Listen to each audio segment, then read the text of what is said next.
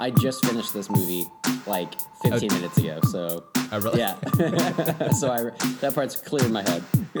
I uh, I I uh, back to back watched uh, Captain America: The First Avenger and The Avengers yesterday. Oh, cool. So, yeah. uh, They're they're both fresh in my mind here. So Uh, I didn't write down any notes. Did you write down any notes today? no, but I've you know I feel like I've Yeah. seen them enough times that you know It'd be good to go. I might know a thing or two about them. I was like, I actually feel like I shouldn't write notes down because then this will just turn into a two and a half hour thing.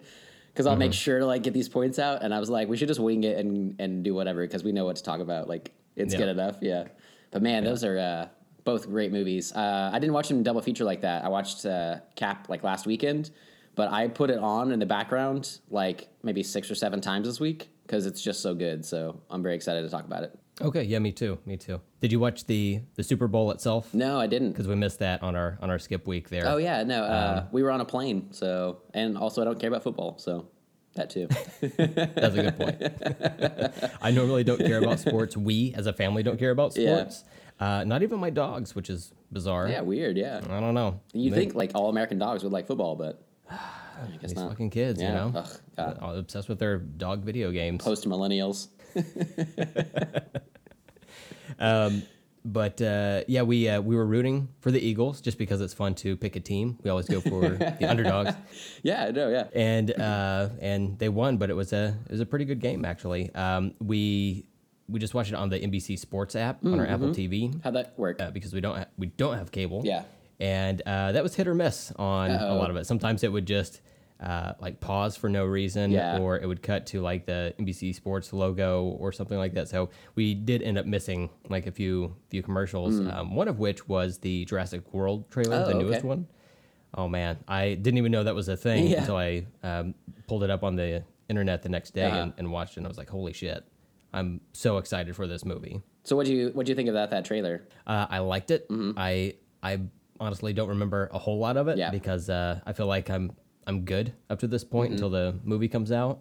Um, I'm sure I'll see it in the theaters or whatever uh, before movies, but. Um, man, it, it, fucking dinosaurs are in it, uh, I, and, and I know Blue comes back, so that's really all I need. You're like, I'm good, man. It sounds great. Yeah. I thought this trailer was better, so that's why I was curious what you thought of it. Um, I'm still, I think the story is still kind of weird, but I'm, all, I'm, I'm. This one sold me a little bit more on this like story that like Claire uh, is like leading this like let's save the dinosaurs thing, and I'm like, yes, let's save the dinosaurs. so it sounds cool with that, but I'm still kind of iffy on the how the story will play out. Yeah, um, I remember there was like a dinosaur like stalking a, a child while Uh-huh. she was trying to go to sleep Oh, or yeah, whatever. yeah. and uh, boy, that's one hell of a boogeyman. I, I guess. know. I actually think that you would uh, like that in your room, though. If you had like a giant like statue of one of those, you'd be like, "Good morning." Like it'd be like, you'd be like, "This is awesome! I have a dinosaur in my room." I dress it every day in different different clothing, different attire. Uh, little top hats and stuff. Two monocles because it's extra fancy. Uh, no, but yeah, I thought I thought that that scene looked really creepy. I don't know where that's gonna play out. Um, that a child is sleeping somewhere that a dinosaur can get to her, but that's cool. Um, Yeah, I wasn't sure how that Yeah. fits into the story, but, was uh, whatever. It's, it's yeah, it's a cool visual, that's for sure. Uh, and then we saw the um, the second uh, Avengers Infinity War oh. I skipped it. Okay, so how was it? It was good too. I mean, like I'm already in the bag for all this Sure. stuff, so I feel like I'm I've, I've reached my saturation point on that stuff, or as much as I want to see Mm-hmm. Yeah. at this point, and I kind of just want to be surprised by the movie. But yeah, I mean, it's got Avengers in it, so dinosaurs good, Avengers is good. That's why you like the Runaways so much. Yeah. you're like it's it's As mixing those two worlds. and it's set it's set in the Avengers, in Avengers universe. yeah, it's awesome. So No, that's yeah. cool. Um, I, I skipped it. Uh, I watched uh, since we didn't watch the game. I watched a lot of the trailers that night afterwards. Um, uh, I did. I actually skipped the Cloverfield Paradox trailer since they put it out online, the movie. And uh, Oh, you did? Okay. Yeah, so I didn't So even watch didn't the trailer. any of that stuff? No, I just like went right into it blind because I was like, once we got home, it was like on Netflix within like thirty minutes or whatever. Like I kept texting you, it would show up and then not actually be able to play or whatever. But it finally got on there. And uh, Mm-hmm. but yeah, the uh, the trailer I just skipped. But uh, I watched you know Jurassic World. Um, that's all I can think now that we're talking. Oh, the Solo trailer. Solo I thought looked really good. I still haven't seen that. Okay, there's there's two of them. There's a, a Super Bowl spot that I watched first. That's all I thought they put out, but they put a teaser out right afterwards. And Mm-hmm. I actually prefer the Super Bowl spot. They're both good, but um, the visuals look killer. Like I'm I'm very excited for it, and I've been very very like scared of what it's going to turn out to be with the two directors or two pairs of directors, whatever, and all this stuff. And uh, man, it looks it looks rad. So I I watched Does it it? twice Okay. in a row, and I was like, this looks great. So. Faith restored in that one, which is cool. I think that's the the general consensus is that uh, it's a good trailer. Yeah. Um, I just haven't watched it. I'm not a huge Star Wars Sure. fan, and this is going back to the original trilogy. But also, I'm uh, going to see Black Panther this weekend. Oh, yeah, yeah. This upcoming weekend, so I'm sure it'll be before that. Yeah, no, that'd be great. Yeah, and see on the big screen too. Mm-hmm. So. All right. Well, I think we're we're doing it. Cool. We're yeah, absolutely, we're doing it. All right. Well, I'm Stephen. I'm Brent. Welcome to Let's Talk About Stuff. Today's show is about the 2012 feature film The Avengers. I'm so excited to talk about it. Oh, me too. At the the time it came out, it was my favorite movie. Period. Yeah. Uh, so um, I'm looking forward to discussing that and uh, talking about how uh, how tastes may have changed on certain things, Interesting. Yeah. um, and how they probably didn't. it's so cryptic, guys. You got to stick around for that. but uh, I do believe we have a new show sponsor this week. Yeah. So, uh, Stephen, who who do we have today? I'm very excited about this. Uh, just all these sponsors are rolling in. It's very exciting. So thank you all for that. And uh, today we have a great one in uh, Ed's used and more used discount tires. The prognosticator of prognosticators, Punk's Punxsutawney Phil, saw his shadow, and that means six more weeks of winter. So head on down to Ed's used and more used discount tires today. Ed's has been selling tires for fires for going on 60 years. If you need to keep your family warm, look no further than Ed's used and more used discount tires. They have used tires, more used tires, and tire scraps that you can use to start your fires or heat your small apartment. You know what they say the bigger the tire, the bigger the fire. Use discount code SMOKE INHALATION for 3% off your first order. Ed's used and more used discount tires, where the smoke only burns your eyes a little. Thanks, Ed. Wow, that is generous. Yeah, that was very Um, nice. I'm I'm uh, I'm so glad that they came on board. Uh, as we know, global warming total hoax invented Absolutely. by the Chinese. I'm sorry, the Chinese, and it's uh, it's it's a way to fight back. Really, just Mm-hmm. just put large billows of black smoke up into the air. It's the only uh, way. ce- celebrate American ingenuity and irresponsibility. It's really yeah. That's that's even a better tagline. I think we should give that to Ed's. I like that. so thanks again, Ed's. Yes, thank you, Ed. Uh, and before we jump into today's ramblings, uh, don't forget to follow us on uh, Twitter and Instagram at LTASPod.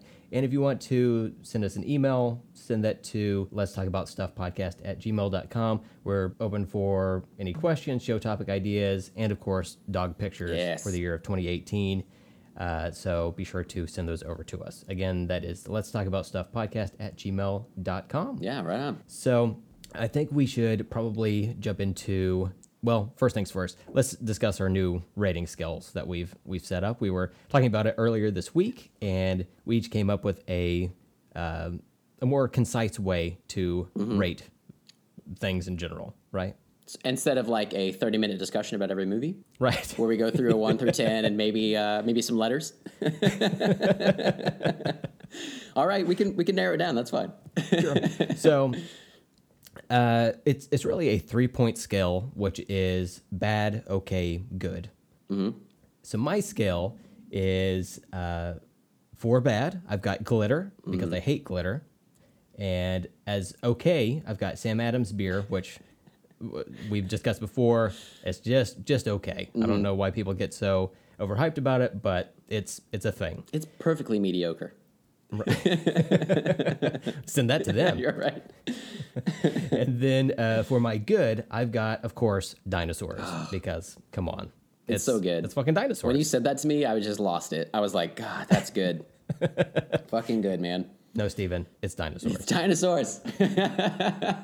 as I, I'll say it here, uh, but as we said in the text and everything, uh, the phrase like "that shit is dinosaurs" works so well. I know, right? I want to use it in real life. I want to spread it around. I want people to start using it. I think it'll hit, man. It's gonna Yes. be the viral thing coming out of this podcast right there. if if you have to catch one virus, let it be from this show. so yeah, you sent me those. I, I didn't know where that came from. Did you? Was it just for the show, or is that just like you were like, I'm gonna start doing this for life? full disclosure, uh, I was at the time I sent that to you. I was uh, looking at dinosaurs on the internet. I was like, oh man, this is a good. I should just rate everything as dinosaurs. That I think is great. And um, I thought, well, I have to come up with something bad. Instantly came up with glitter, Yeah. and then what's okay. Sam Adams. so, so it was a fairly you. quick process. Yeah, all of about 15 seconds for That's me to, uh, to come up with that. So, what is your skill, Stephen? Yeah, so I, as I told you before we started recording, uh, I have two for my bad that I was going between. So I'll, I'll list them out, but I, I think I have a choice now. So for bad, and, and all of mine just ended up as food. Amanda and I were trying to think last night of what I could do as uh, equivalents of your uh, glitter and dinosaurs, and uh, all that came to me was food. But that's cool. Uh, I like food, so whatever. but so bad. Two things that are bad to me: ketchup and Mr. Pibb, which is lying about being Dr. Pepper. So uh, ketchup, I think I'm going to throw out because I think if I if I use that, people are going to be confused because a lot of people love ketchup. I just happen to hate it. Uh, so I think Mr. Pibb, that's a really good. That's that was at Amanda's edition, and uh, I think that one's going to stick. So that's my bad. Okay. Uh, I I also stuck with the uh, Sam Adams beer as the okay. I think that's a great mid level. So uh, we'll both have that one. And It's it's so mediocre that it's shared between the two of us. That's that's where it stands. it's so perfect for it. That's hilarious. Yep. And then uh, my good is pizza because pizza's awesome. My So- God, my favorite food right there. So Right? I think between pizza and dinosaurs, we've got a solid lock Yeah. on. I, I don't even think we'd have to introduce the scale to Yeah. somebody like outside of the podcast to be like, man, that shit Holy is shit. pizza, and people will be like, yeah, hell yeah, it is. Yep. And I think, yeah, the whole way through, like, if you're like, yeah, maybe it's kind of glitter, they'd be like, oh, yeah. Because either way, if they think it's the movie glitter or actual glitter, it's they're in the right mindset, right? I think this could work, yeah. Yes. With- so that's the new scale. So we will be uh, discussing things, I'm sure, in the future, uh, Yeah. giving our individual three point scales here. Um, Spoiler alert, So- the movies today, they're all fucking dinosaur pizzas. well, let's move into the uh, the first movie on the block here. Yeah. Um, which is the Cloverfield Paradox, which came out immediately following the Super Yeah. Bowl on Netflix. Did you watch it? We did. Okay, yes, we cool. watched it on uh, I think Tuesday night is when we watched it finally. Mm. But uh, yeah, it's less uh, a little bit less than two hours long, Mm-hmm. I believe. And um, uh, I thought it was interesting that you said that you didn't watch the the Super Bowl Yeah. like spots or anything because when it was advertised, that was the first time I had heard anything outside of you mentioning it. Oh, on yeah, okay. This podcast. Um, it it made it seem like it was a an immediate precursor to the original Cloverfield movie. Oh, the trailer did, or? Yeah. Oh, Um, yeah. okay. So I okay, you didn't go back and watch the trailers. No, I've only seen like a TV spot that came on briefly. Um, that went through some of the stuff I'd seen after I saw the movie, but yeah, haven't seen the full trailer still. Yeah, the uh, the trailer made it seem like it uh, it said something to the effect of like see where it all began or something like that. But, Yeah. Um, no. I wish I wish it didn't exist. This movie, that'd be great. So to, to, to clarify, not all of the the movies That's true. This, uh, this episode are, are going to be uh, pizza or dinosaurs. Nope. So um, let's uh, let's just go ahead and put a blanket spoiler warning down um, because uh, we don't really have any any way to discuss this movie without uh, spoiling it. So um, it is on Netflix right now streaming. So Mm-hmm. if you want to pause it, watch it, and then come back, feel free to do so. But uh, otherwise, we're gonna hop into spoilers here. So what did you what did you think of this movie? I was so excited to talk to you about this because Yeah. when uh, when we texted about it, uh, I think on that Monday, Uh-huh. um, you asked me if I watched it that night, and it was so late Yeah. at that point that uh, we just didn't have time to watch it. And uh, you'd mentioned that it uh, gets a little bit sci-fi, but you did S Y F Y like the uh, the network. Uh-huh. Yep. And I uh, texted back, "Uh oh," Yeah. and then you texted back, "Yeah." says it all. Yep. Yeah. Oh man. So first off, I would say, uh, yeah, I didn't watch the game, but when I got home, I was, you know, excited to watch all the trailers that were out for everything. So I was going through those, and I was on Slash Film, and they posted something that they were like, you know, it's um, Cloverfield Paradox is going to be on Netflix tonight, and I gasped so audibly loud that Amanda was like concerned and was like, "What are you, "What's happening?" And "Wh- is everything okay? She thought like a major world event happened, like Trump resigned or something. And I was like, "Okay, yeah." Like the gasp was was loud enough that I scared myself a little bit, and I was like, "That was probably too much." Uh, but I got so fucking exci- excited that they were releasing this. Like we had talked about, you know, that they might just drop it one day, but I didn't expect it that soon uh, Yeah. by any stretch. So um, when it was on, I just got so excited. And uh, Amanda was already tired because we, like I said, we had been on a flight, so we got back from Denver that night, and we were both tired. And I was like, "Well, I'm just gonna watch this." She just like fell asleep or whatever on the couch for a little bit, I think, and uh, kind of went in and out of the room. And and uh, so yeah, I started watching it. Um, I would take breaks here and there because it wasn't that great, and I I don't know uh, Amanda would ask me how it was going, and I'd be like, "It's it's okay," and I was like still holding out hope that by you know by change or whatever, and uh, it never did. And at the end, she was like, "How was it?" And I was like, "It was fucking awful. It was awful." It's I called it sci-fi level, and I, I I did watch that TV spot, and it did show a lot like the effects and stuff. A lot of them are pretty good. Um, like more sci-fi movies like Sharknado or whatever, like they're obviously like shitty um, CGI and stuff. Right. This did have better production value and it had great actors in it, but I don't think they were doing great acting. Um, so there's a lot of different aspects of it, but um, basically, like it was just a huge disappointment. Like if we had done the letdown show after this, that'd be number one. You know, because That'll be on the next one. I yeah, guess. right. I I am such a huge fan of Cloverfield and 10 Cloverfield Lane. I expected nothing but amazingness, and I was like, "What happened?" So yeah, Well, okay. Um, was there anything in particular that that stood out to you as as bad, like uh, particularly with the with like the plot or Mm-hmm. something to that effect? Yeah, I mean, it's it was mostly plot. It was like, uh, I use this term sometimes. I don't think I've, I've thrown it out here on the podcast as much, but like a paint by numbers, where it's it feels like nothing's really new. Um, the dialogue wasn't new. The plot itself wasn't that new. It's it's kind of like they're in space to do this energy thing and blah blah blah, and like things just kind of plot along. But it's it's not like there's no like character development. Um, there's like so many aspects that just feel like they're just painting by numbers. They're just kind of going through the motions, and and uh, this one's a little bit like that, I guess. But also, um, it's like again, like nobody sets out to make a bad movie, but uh, sometimes people might not quite understand like what is making a good movie, and they miss the mark on this one. So it's it's not like one aspect; it's a lot of them. There are some cool things. There were some great ideas. Um, I don't know that they knew what they wanted this movie to be. It has a lot of really weird gross out effects um, like the worms Yeah. thing and like that guy's eyeball. Um, the the the chick that they find in the ship. Oh, yeah. with all the wires and pipes going through her was was a great design. Like it was fucking creepy. It was uh, a cool plot line. I thought that everything shifted and like people are going to be in the walls or whatever, and that she came out of nowhere. Like there was aspects of it that could have been cool, and then like the delivery was just like, what is happening? Like I don't understand any of this.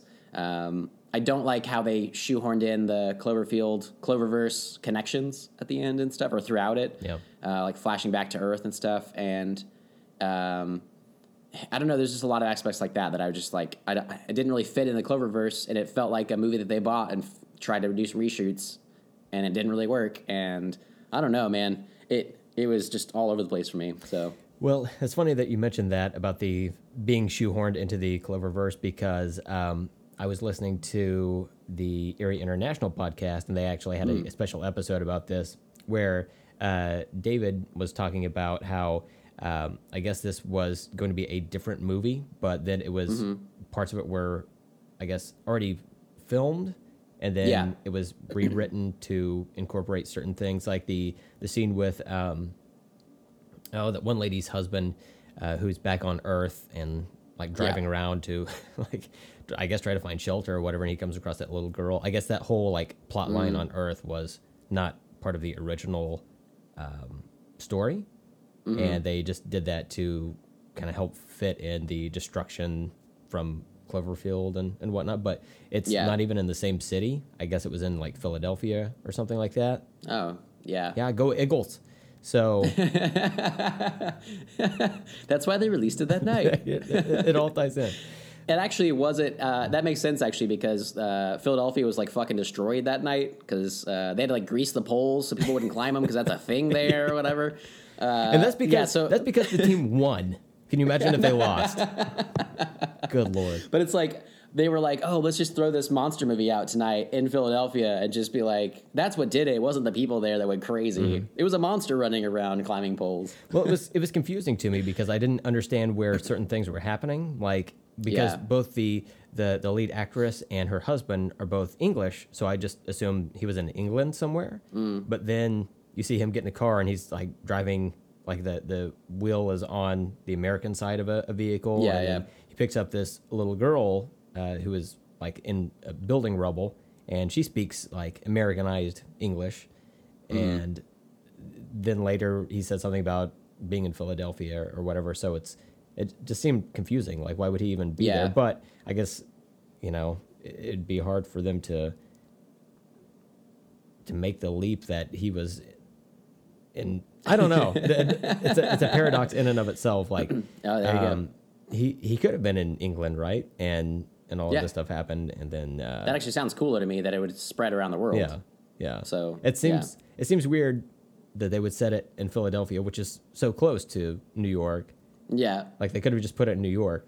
Like there's not really any reason reason for it, I guess. But Yeah, yeah, that's weird. But But it- I didn't even pay attention to it. I was just like, ugh, the whole time, pretty much. That was a good, yeah. Ugh. So, yeah.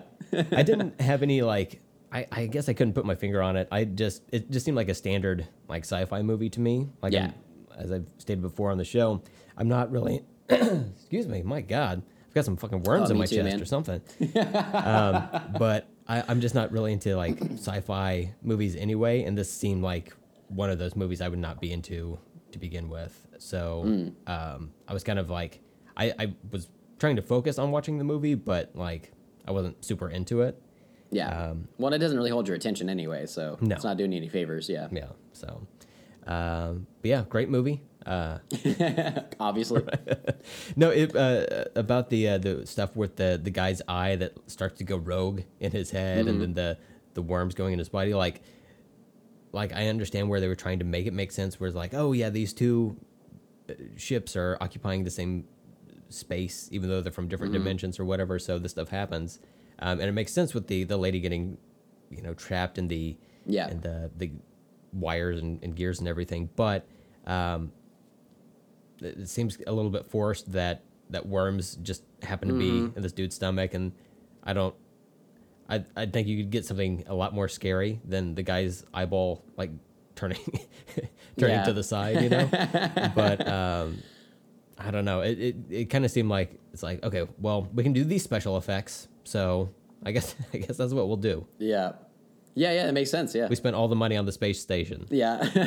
and the space station design I thought was really cool. Like when Yeah. the movie started, I was like, this looks really rad. Um, when I got up there and everything, how they, it's like spinning around and everything. And it has like different, it looks like different sections, which ended up being like different sections that are spinning. And it's like, that's like the medical wing and this is like whatever and blah, blah, blah. Yeah. Uh, that stuff was cool, I thought. But, um, but yeah, they maybe they blew their wad on all that, and then they were like, "Ooh, we got to do something else." Yeah. I don't know. Yeah, I didn't even think about it, but it doesn't make sense why he had worms in his stomach or whatever. Like, the only thing I can think now is that he was such a piece of shit person that he was equivalent to worms, like a pile of worms, and they're like they're merged in the same space. Uh, I don't know. It doesn't make any sense.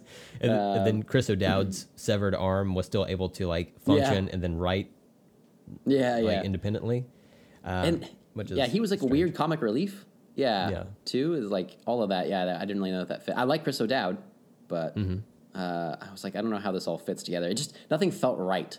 Um, it didn't feel like there was enough tension for his comic relief to cut through, and it didn't feel like it cut through well enough. Mm-hmm. And uh, that was all really weird. The uh, the whole arm thing was like funny or whatever. Like some of it reminded me of like trying to be like an '80s movie, like uh, a gross out horror space movie. Like um, like the the worms coming out was like a chest burster scene from Alien and stuff like that. It's Yeah. it's playing out those kind of things, but it just none of it worked though. I was like, if you want to make that movie, make that movie, but you're not making that movie. You're making this like Cloverfield movie, or you're making this Paradox movie about uh, particle accelerators and stuff. And it's like choose what you want to do. Like you're you're doing like really high advanced science that you don't seem qualified for. So that's not selling anything. Right. You're doing only half gross out stuff, but nothing else, and so that doesn't sell it. You're doing the monster stuff on Earth, which is just like distraction from what's actually going on in the plot up, uh, you know, up at the space station. So it's like it's like three different movies that they try to shoehorn into one, and it's just not it's not cohesive. Right. Um, well, they tried to make it cohesive by forcing things in there, like the Yeah. the close up shot of the uh, slusho little like Oh yeah, bobblehead thing they had on the, the Yeah. console. At, at that point, I was like, oh yeah, this was an this was an afterthought. this Yeah. this whole thing was shoehorned into Yeah. Cloverfield. Um, and then there was a, a an escape pod or something like that that hit Earth, and I think that's what they wanted. Like in the the at the very last scene of Cloverfield, we see something like fall in the water, Yeah. and um, I think that's what that was supposed to be, but I'm not sure. But also, it's, it's a weird like timeline thing because It doesn't make sense, The, yeah. the technology in this movie is so much more Yeah. advanced than how it was in 2007 when the original Yeah. came out. Um, I mean, there were no smartphones in the original movie. Like if there were, Yeah. uh, what's his name? Uh, T.J. Miller wouldn't have to carry around that large ass camera. you Exactly. know? Yeah. So That's the one phone. glaring thing. Yeah. I was like, he has he has an actual camcorder. Yeah. No, we don't use that anymore. If Yeah, they could have waited to film that movie just like two years, you know. Yeah, I know it would have totally worked. but um, yeah, it's just a, a weird, uh, uh, like, what do you call it? Uh, I can't think of the word. Uh, yeah. One of those, one of those things. It, it defies any words. That's that's how good it is. Well, uh, Yeah. it may qualify for some other words. Uh, what Ah. what would you rate this movie, Stephen? Uh, this movie is straight up Mr. Pibb. Mr. Pibb? Wow, Yeah. harsh. Yeah. I know. had to, had to go there. Yeah, I'd give this uh, I'd give this movie a glitter for sure. Yeah. Nice try, guys. Uh, I guess I guess we found out why it went directly to Netflix then. Exactly.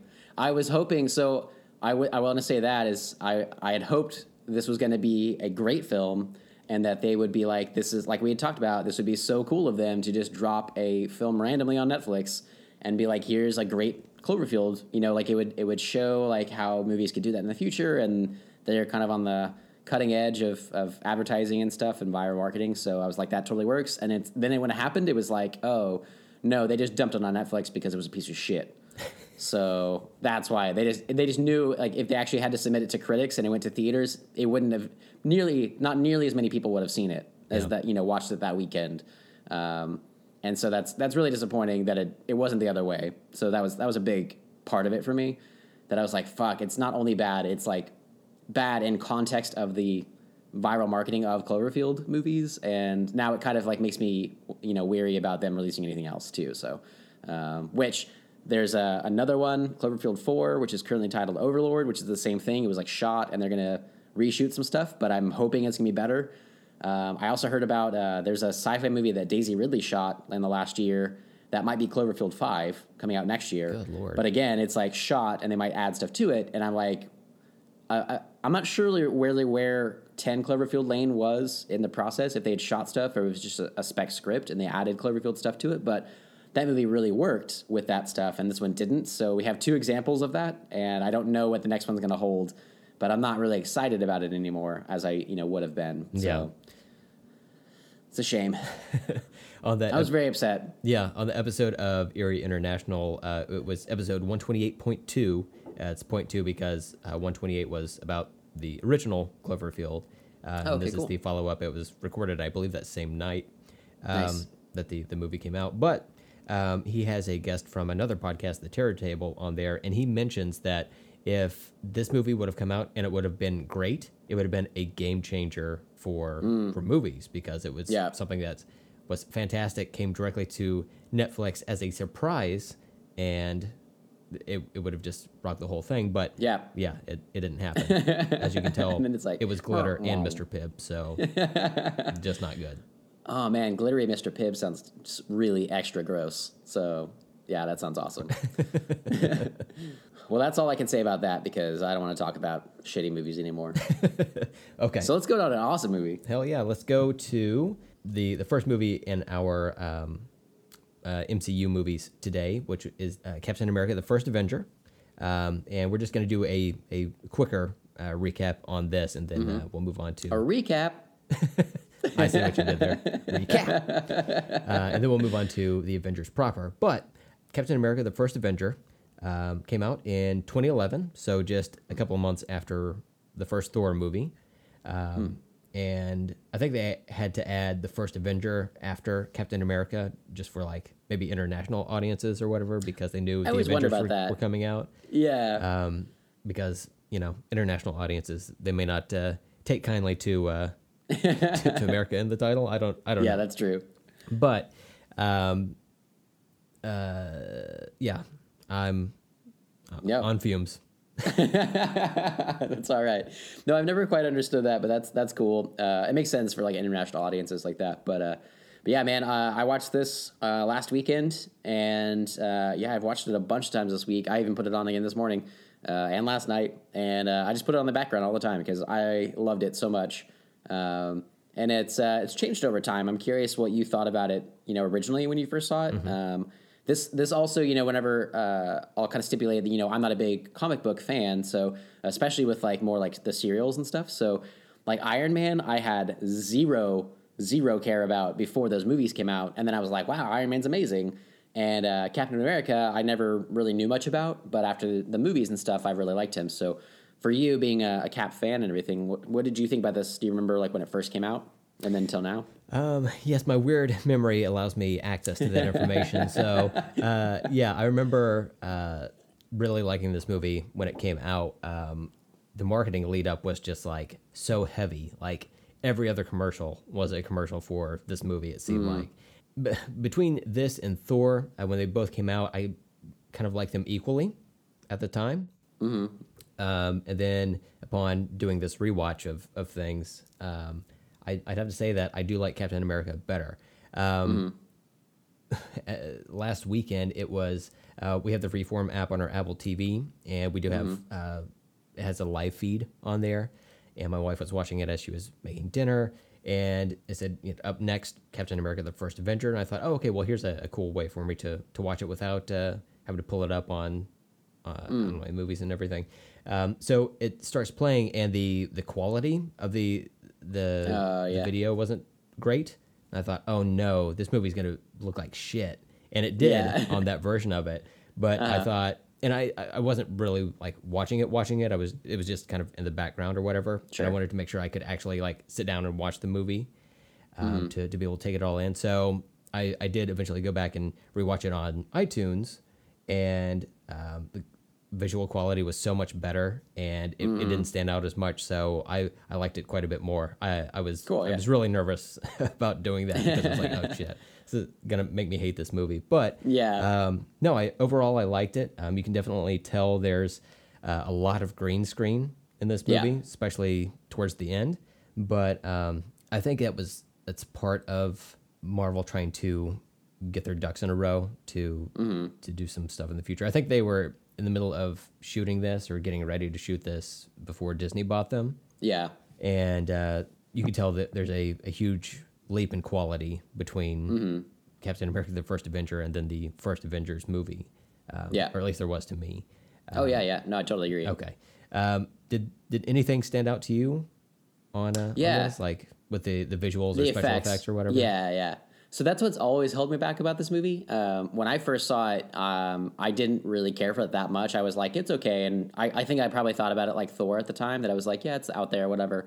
And uh, it took me like a few years um, to kind of revisit it um, over over time, and it grew in me more and more. Um, for me, it's it's um, the effects are what really stood out, and it's it's mostly the some of the green screen stuff in the 40s is really weird. Like there's a scene where there's like a guy running it. It's like in Berlin or somewhere, and there's like a guy like running across this like cobblestone square, and the entire thing, but that person looks like absolutely fake. It's like at night, and it's like their effects were like not ready for that, and it's like this is like a pretty static, easy scene, and it looks horrible. Yeah. And it always uh, drew me out of it. And some of the effects are better than others, um, and some of the ideas though are really good. Um, and uh, there's just something about it that over time, though, it's really grown on me, and I, I can kind of just look past those, and they're okay. And it's kind of like, yeah, like I, I agree that they were getting their ducks in a row, and and uh, before Disney bought them, it was a little bit different, and uh, and I can just live with it now. But um,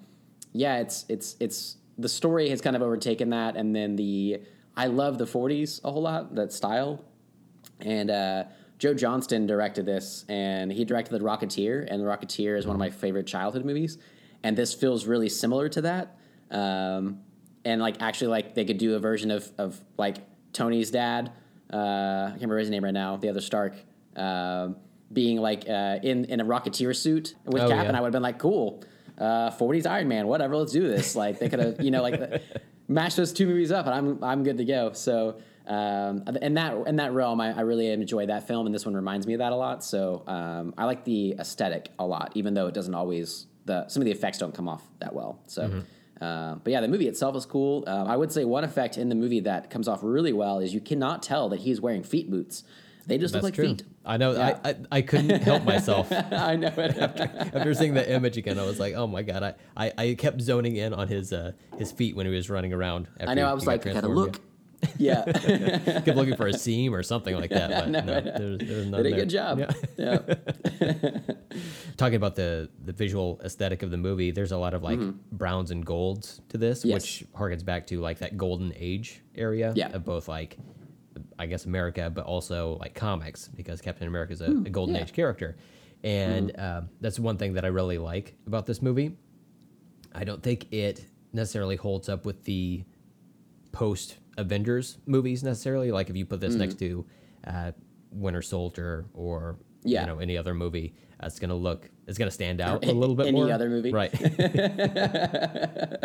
yeah. you know, Showgirls, uh, Yeah. Bad Moms Christmas, Mamma Mia, stuff you know stuff like that. It's gonna it's gonna Yeah. it's gonna look different, I guess. I'm gonna I'm gonna say that there probably is some CGI in Bad Moms Christmas, and even though it's 2018, it is probably way worse than this. That's true. That's true. Why is this lady's house entirely CGI? That's so strange. I don't I don't even know. so yeah, I, some of the um, I like the cast a whole lot. Um, I, I didn't write anybody down right now, but um, it's it's also funny watching these back again and forgetting that people were involved. Like, oh, Tommy Lee Jones is in the MCU. Um, I forget Yeah, about that. You know, uh, and he's in this movie quite a bit.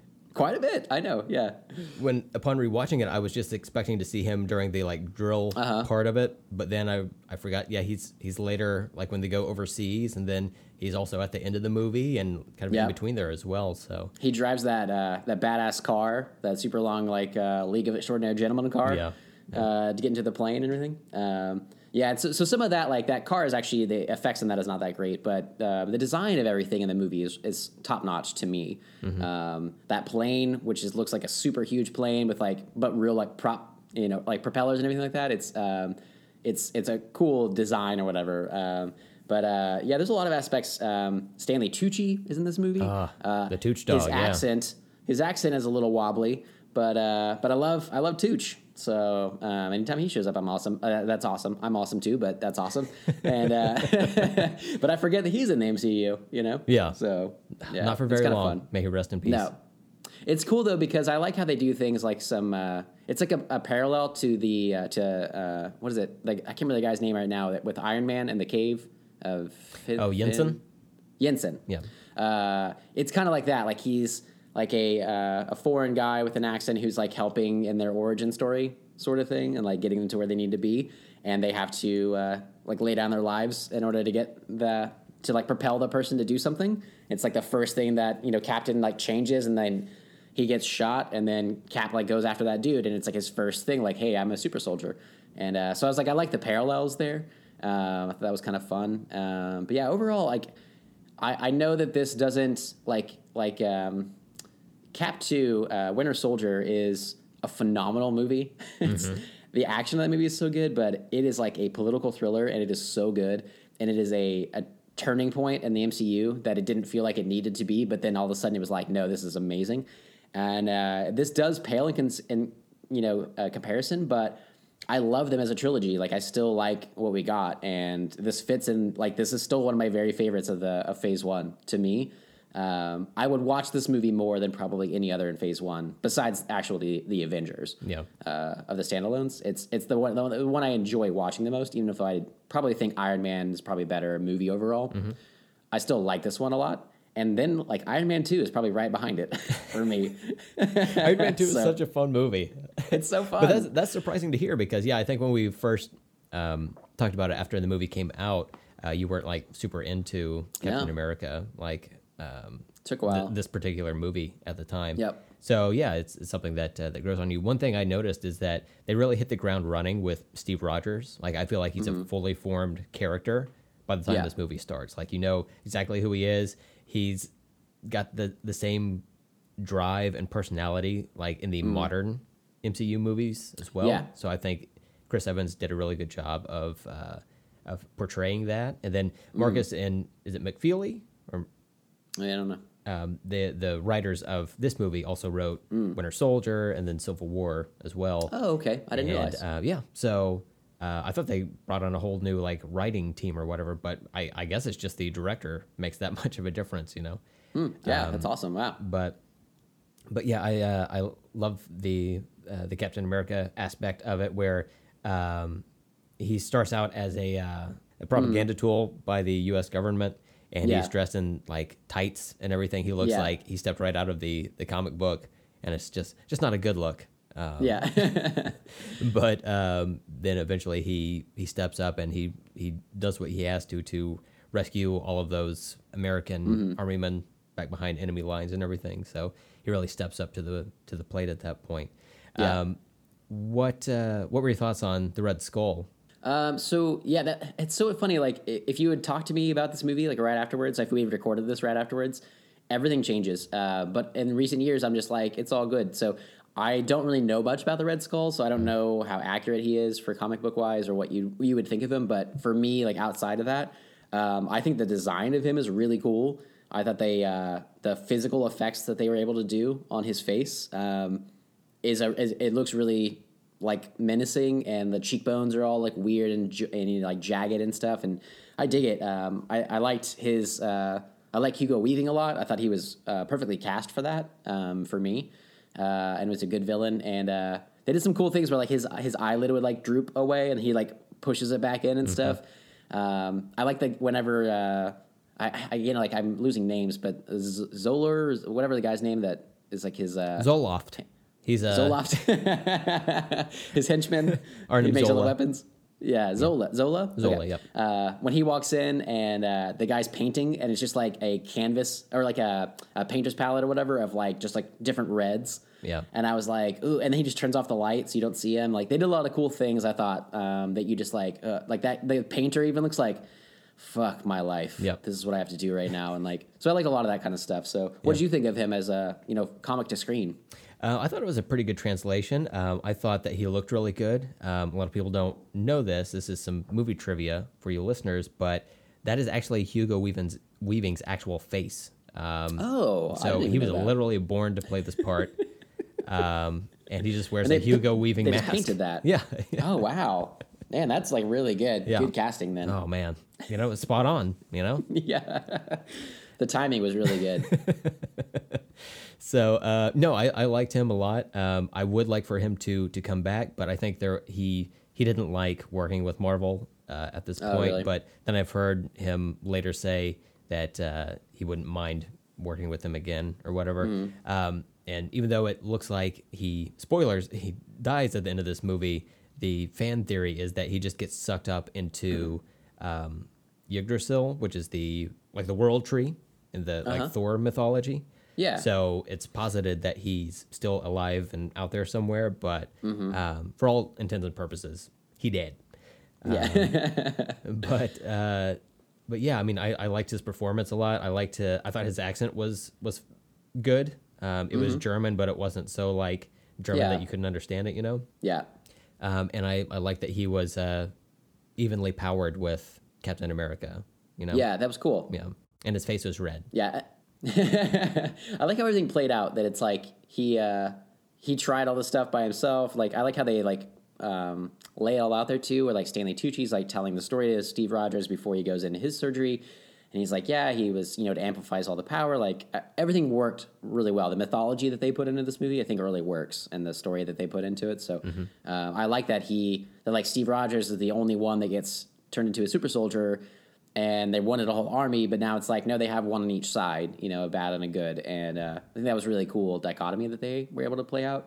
Um, so yeah, I, I just I just really dig this movie. I mean, um, there's just something about it has a, a good rewatchability, and uh, it's just like the design is cool to watch. Um, I like Bucky and the the Howling Commandos. The whole team is awesome. Um, it's uh, it's sad that uh, they've all they they all dead, everybody dead by the end of that movie. Um, but uh, but it's it's cool. I like uh, I like Peggy Carter a lot. I was gonna Uh, say we have to was- we have to mention Peggy Yeah. Carter. Yeah, She's she's great. uh, badass. Uh, when she punches that dude in the face, yep. uh, for mouthing off to her. That was awesome. Yep. she seems so cool.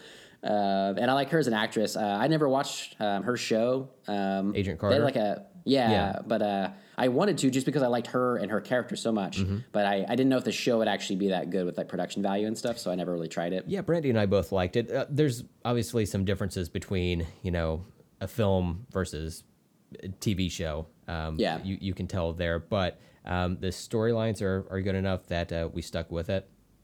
So yeah, I'm sure it's streaming on Netflix or something like that. Yeah, I think yeah. the first season is only like eight episodes or ten episodes long. Like Okay. they did a, a mini like filler episode while Agents of Shield was on break, but um, I thought I think it's worth checking out. Yeah. okay. Maybe I'll revisit that. Yeah. Um, Yeah, I like that that character quite a bit too. Um, and the uh, the thing I was going to say, which is coming to my mind, it's just taking a while. it's getting there. I'm only making you wait for it because it's that good. It's that good, Stephen. Are you ready? I'm ready. Okay. Well, I want you to be readier. So, shit, I, I can't remember. I,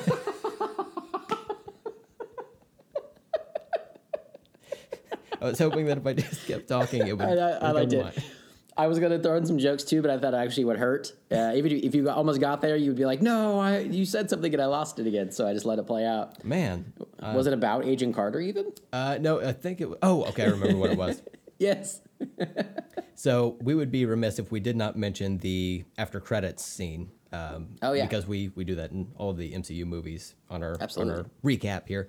So um, the after credits scene is really just a trailer for the Avengers. yeah. So I know a lot of people joke about how the after credit scenes are just trailers for the next movie. This is literally a trailer for that next movie.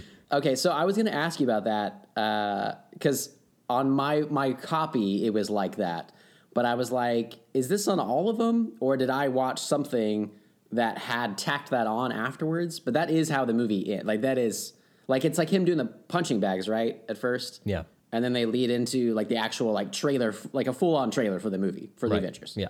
Okay, so I, I wanted to make sure that yeah, that was uh, everywhere. It was very weird when I was. watched it this time. It was. I was like, I don't need any of this. What are, what are you doing? Stop this. So So yeah, I wasn't a big fan. So between that and then like the Incredible Hulk not having an actual after credit scene at all, Yeah.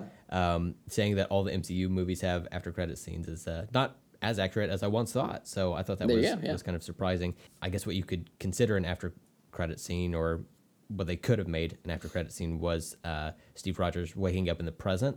Yeah, Um, but I think it's necessary to have that in the actual movie itself, just Mm-hmm. because you know it, that finishes out his story really. Yeah. and shows that he comes back. Because otherwise, if to the layman, if they go see this movie and they see Steve Rogers, you know, put it in the ice, um, yeah. he Not a euphemism. no, could be, you know, whatever. Sounds cold. Things were different back then, Stephen. That's true. That's true. um, but uh, they would have thought that he just died, and they would have been like, "Well, how come Yeah. he came back?" It's oh, you have to watch this after credits thing. I'm not sitting through credits. That's like reading. Yeah. So So true. So it's uh, important that he uh, he has that right there. But I remember it uh, blowing my mind when watching the.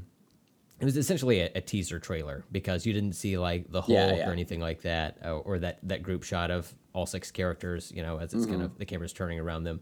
But um, but yeah, I thought it was a, a nice uh, appetite wetter for uh, Oh. for that following year. Yeah. No, it was. I mean, it's cool. Um, I like how they went to the future in that, and I thought the way that they played out, where he like wakes up in the hospital bed, and the baseball game's on, and like they've done all this stuff to make it look like he's still in the 40s.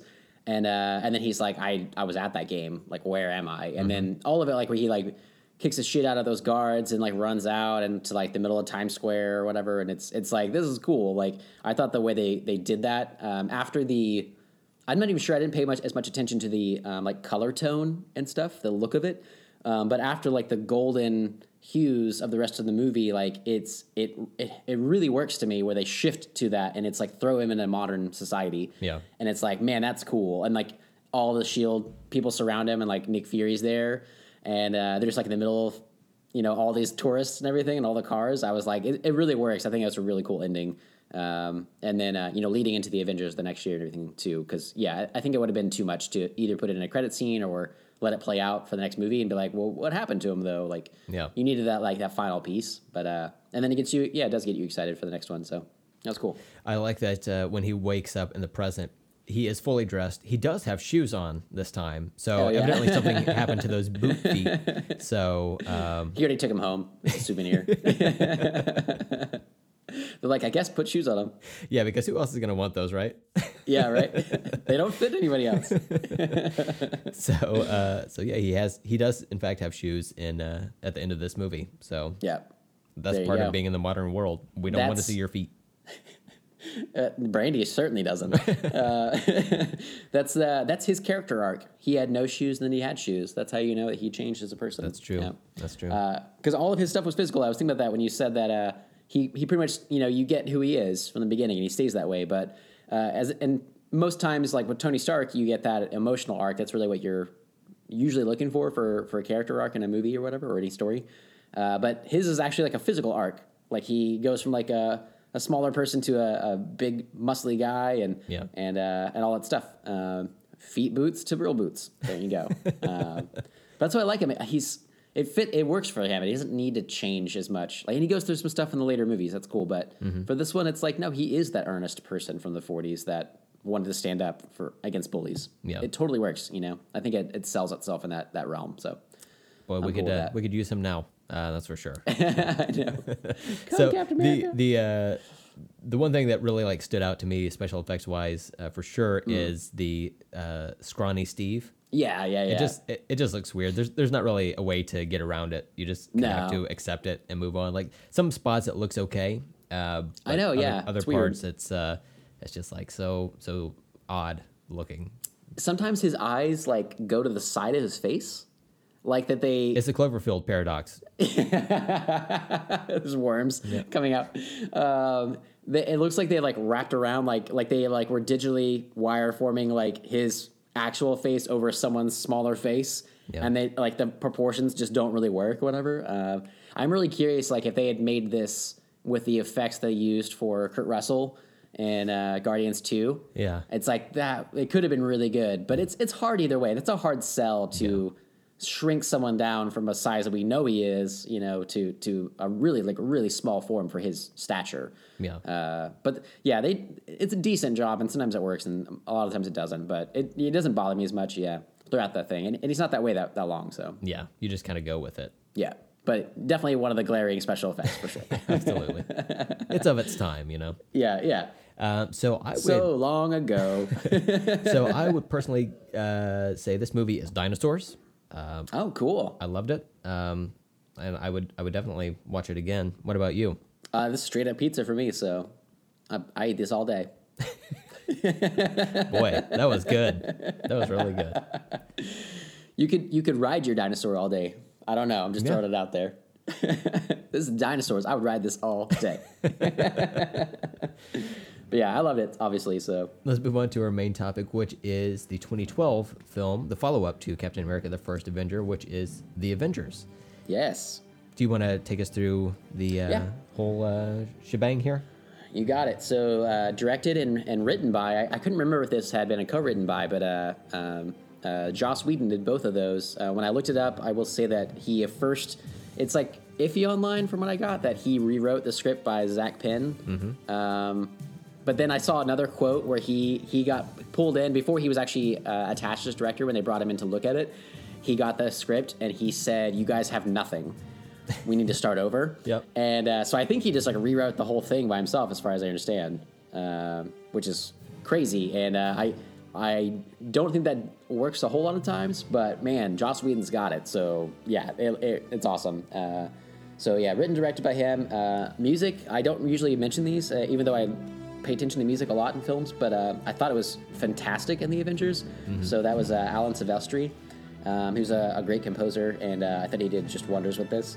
Um, and uh, we'll, I still get some of those other facts later on. I, I didn't put any of the actors because there's so damn many of them, and I can't copy and paste into this Google sheet or Google Doc we have uh, without it keeping the formatting of like IMDb.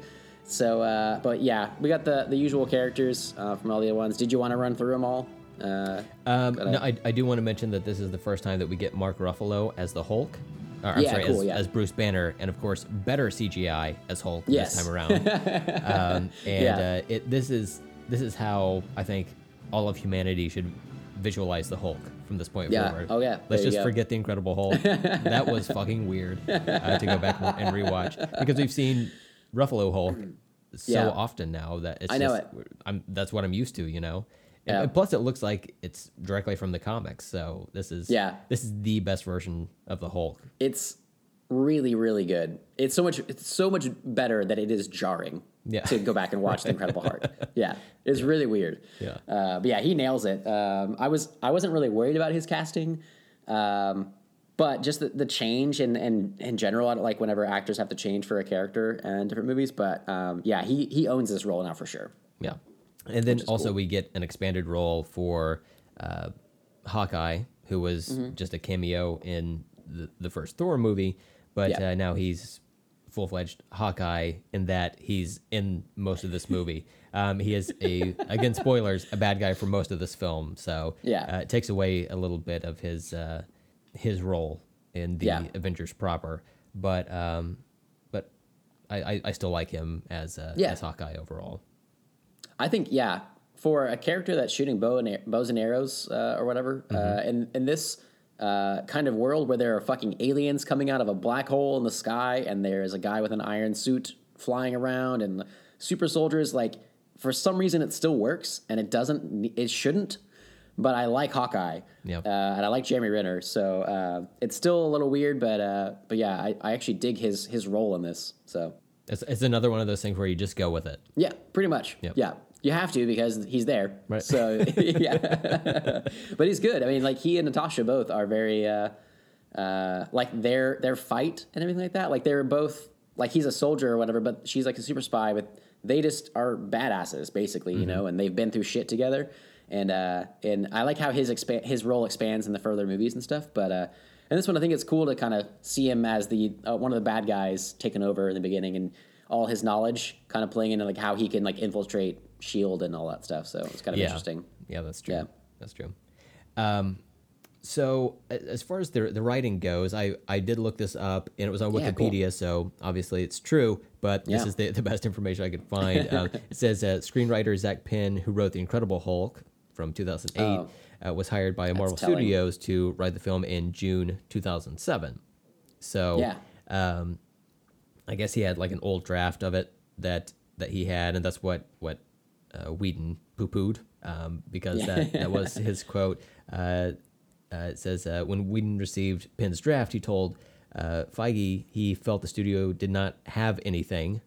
In quotes, Yeah. they should quote pretend this draft never happened. End quote. So, so that gives you a little bit of a behind the scenes look at uh, what they were doing. Now, um, an early draft, I don't know whose draft it was, had the Wasp in this movie. Oh, Uh, yeah. Mm-hmm. but that obviously didn't happen. But uh, I think there's enough story here for the the six characters that that we've got that yeah adding any other characters it wouldn't balance things out properly Yeah. because we we also have Nick Fury, we've got Maria Yeah. Hill, we've got Agent Coulson, Loki, Selvig, all these other um, Sure. side characters that we we need to uh, deal with. So uh, and of course Galaga guy. Um, we got to get Galaga guy in there.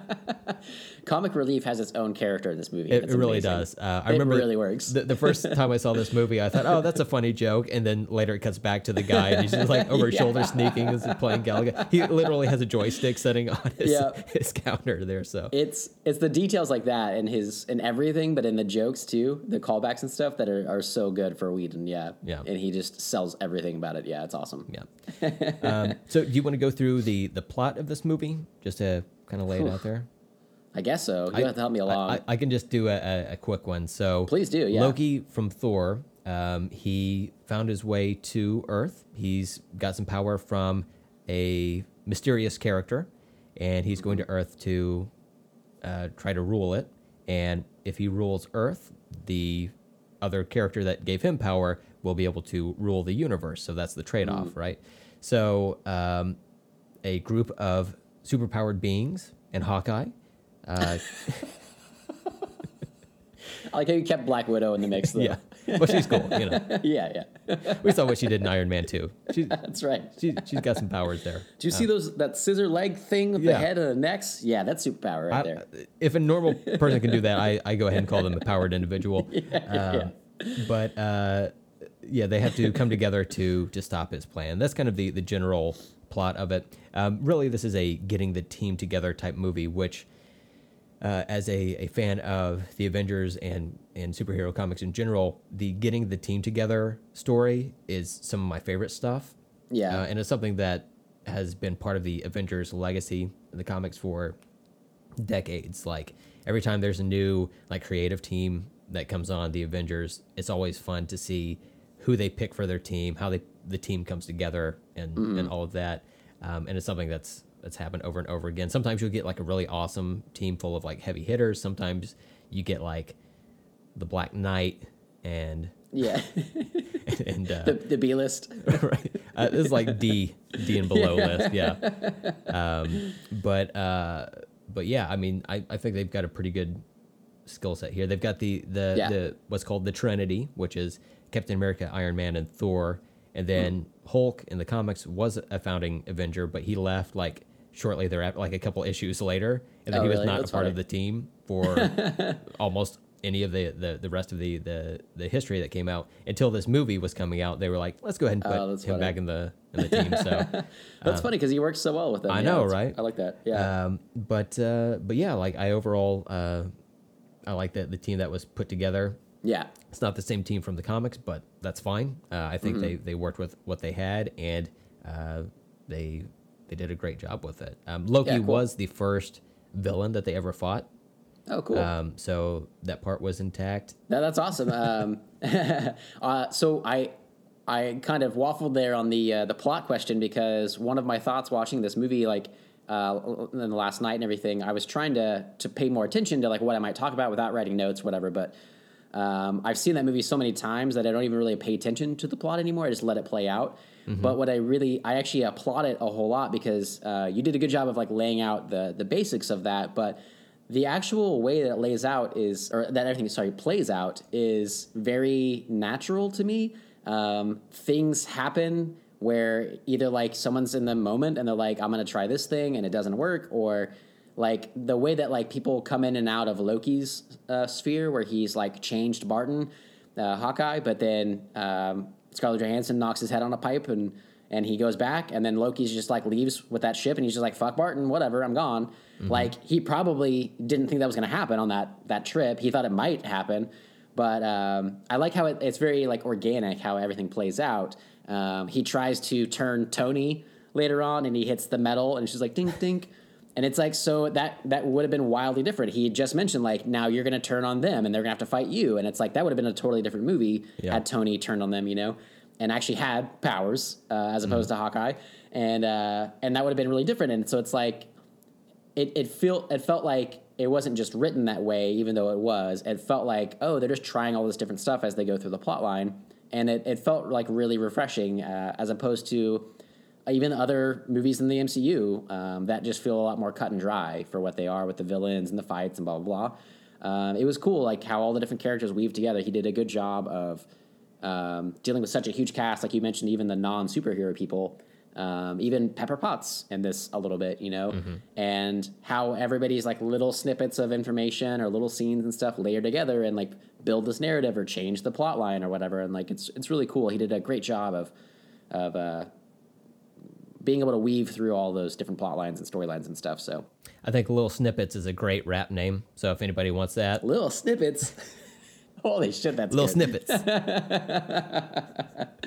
um, yeah, I, I totally agree, and, and I'm glad you brought up the um, him trying to turn Tony and hitting the, the arc reactor. Every time I watch this movie, I think, boy, that's good writing because it's like set up so early in the movie. I know. Like you see how he like transforms everyone. Like it could have just simply been a thing where he just like holds the scepter above his head and he turns whoever he wants into in, into Mm. Yeah, the yeah. slaves. Um, but since he has to actually touch them in the the heart in the chest, um, and then it plays out later with him not being able to do that with Tony. Yeah. and then shit going going downhill for Loki from that point. Um, I think that's that's really good Yeah. writing right there. No, it's it absolutely is. He put, he places like seeds in the beginning of the film or throughout the film, and then later on they come back and you're like, oh, I didn't even remember that. Like, and it can be as as fast and as subtle or not subtle, but uh, whatever, not not as important as the Galaga guy, where they made that joke and it was funny enough by by itself. But then when they're leaving, it just cuts to that guy and shows it. It's like cool. There was like a, a plant, you know, a seed put out there, and then the plant grew. And then uh, same thing with this. It's like they put it in the beginning and it's out. Shawarma, we'll get to. Uh, same kind of thing. You know, it's it's cool how they he he does those callbacks very very well, and uh, it really helps like flesh out the whole thing. Yeah. There's a scene in this movie to where every time I watch it, it it I hit the realization uh, this is happening. The like all of these characters are coming together, and that's the Yeah. the scene after. Um, oh, it's the, the the scene where Loki uh, goes to that that museum or art exhibition or whatever he's Yeah, at, and then Captain yeah. America confronts him in costume, and then um, Iron Man flies in with uh, ACDC playing Yeah, and uh, takes him out. And just the scene where Captain America and Iron Man are standing right next to each other, it just gives me goosebumps every time. Oh, cool. Every time I see it. So uh, I love that that part of it because it's it's really like these two universes coming together. Even though we see connective tissue with Nick Fury, who was in Iron Man Mm. Two, talking to Captain America, and you know some of those other characters um, being associated. It's not Yeah. until two superhero leads come together that it really Yeah, for sure. You know, so so I love that part. no, that's that's cool. Um, yeah, and I like I like that scene. That that's really creepy how they do the eyeball and all that. Um, but uh, afterwards, when he's out and he's like making everybody kneel, um, I especially liked watching the uh, Captain America: The First Avenger and then the Avengers because you get that whole feeling of the 40s and the Nazis and stuff, and that that old gentleman that stands up to Yeah. Loki. I love that whole scene, uh, the line and everything, and how Cap like jumps down right at the last minute. But when he's like, "There are no men like me," and he's like, "There will always be men like you," I was like, "Damn, that's so good." it works so well. It works so well, and then he starts to kill him, and then Cap, you know, gets in the way and everything. So it's rad. There's uh, one thing I wanted to mention in uh, for Captain America: The First Avenger um, at the the end of the movie where he's fighting the Red Skull on that plane, Mm. and Red Skull finds him, or, or they finally confront each other there. Uh, the Red Skull says, "You don't know when to give up, do you?" And then Captain America's line is, "Nope." I was like, "Wow, they really, they really didn't uh, want to give him a, Control a, soliloquy."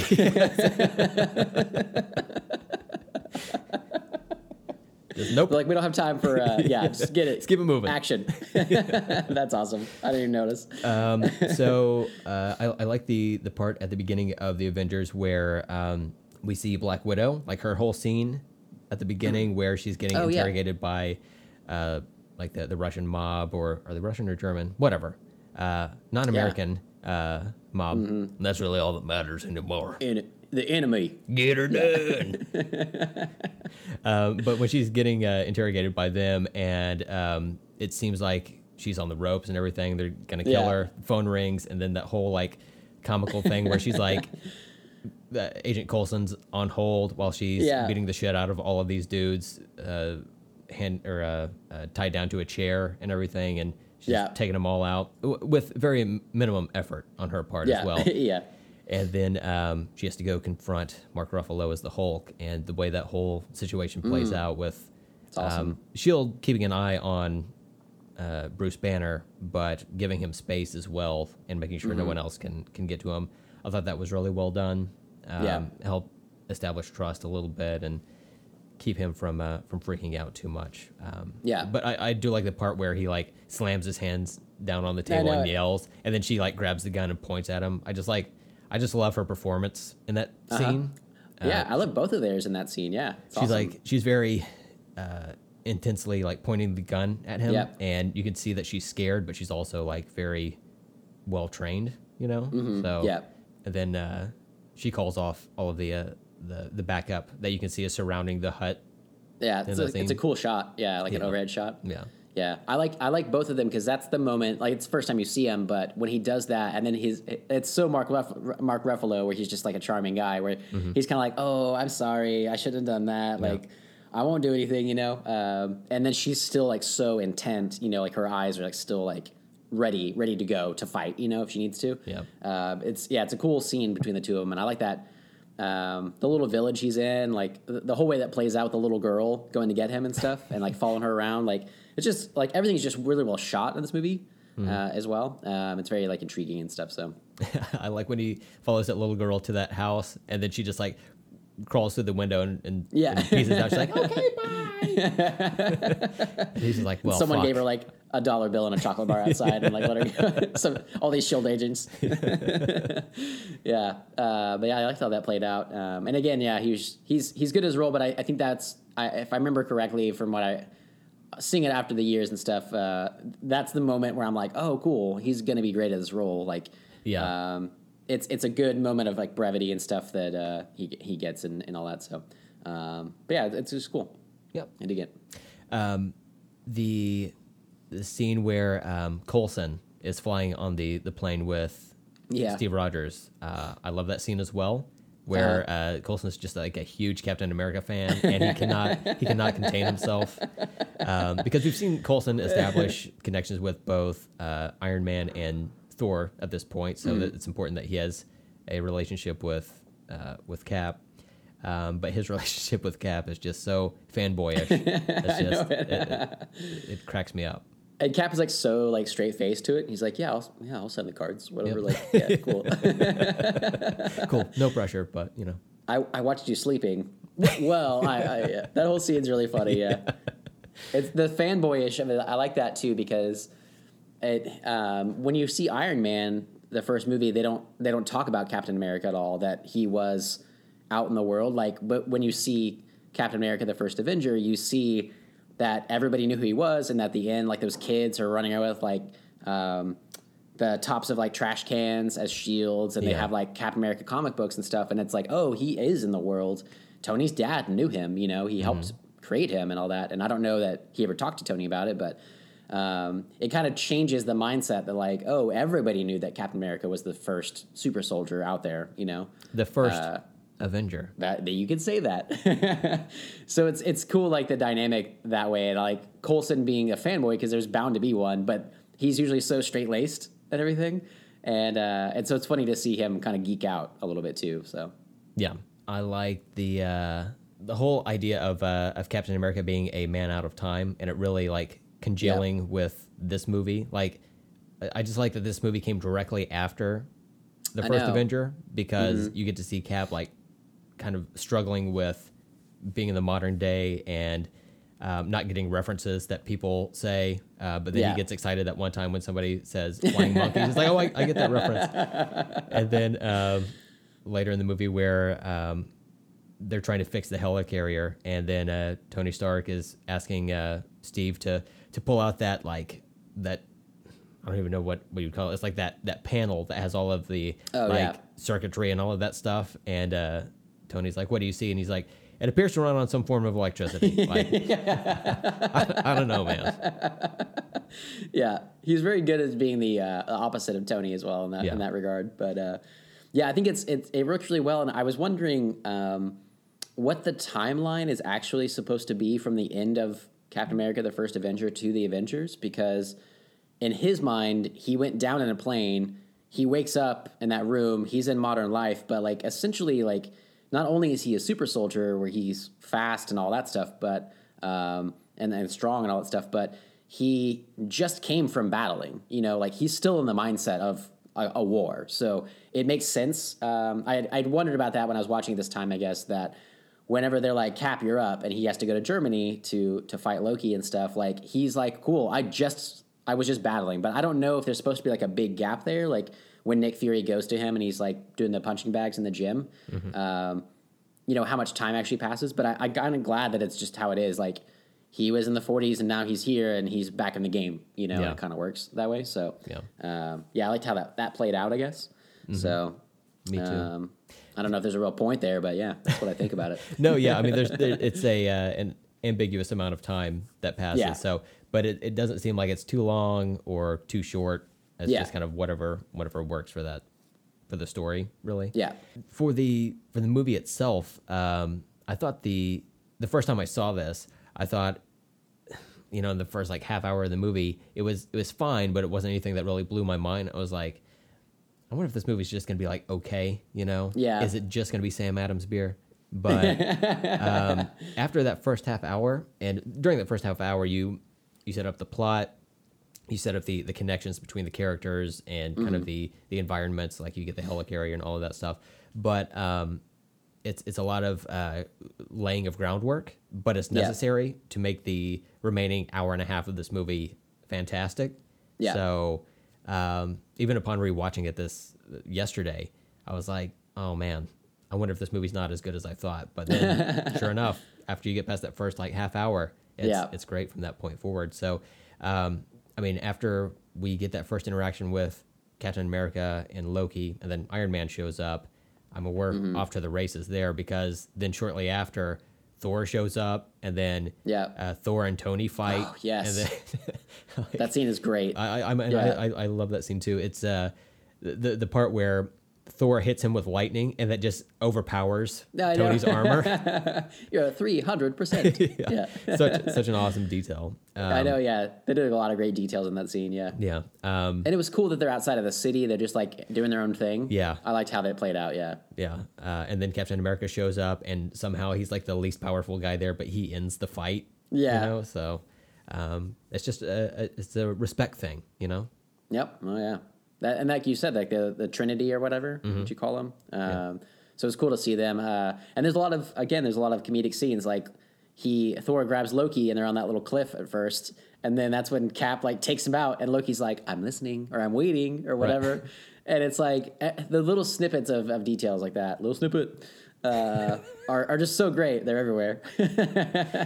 Uh, yeah, for sure. Um, even in that scene, there's uh, a couple of ravens that fly into the background, Mm-hmm. and uh, according to Norse myth, that's um, Odin's eyes. They act as his eyes. Oh. So um, that was Well, a nice little cool. detail. Uh, my friend Ross caught when we went to go see Nice. the movie.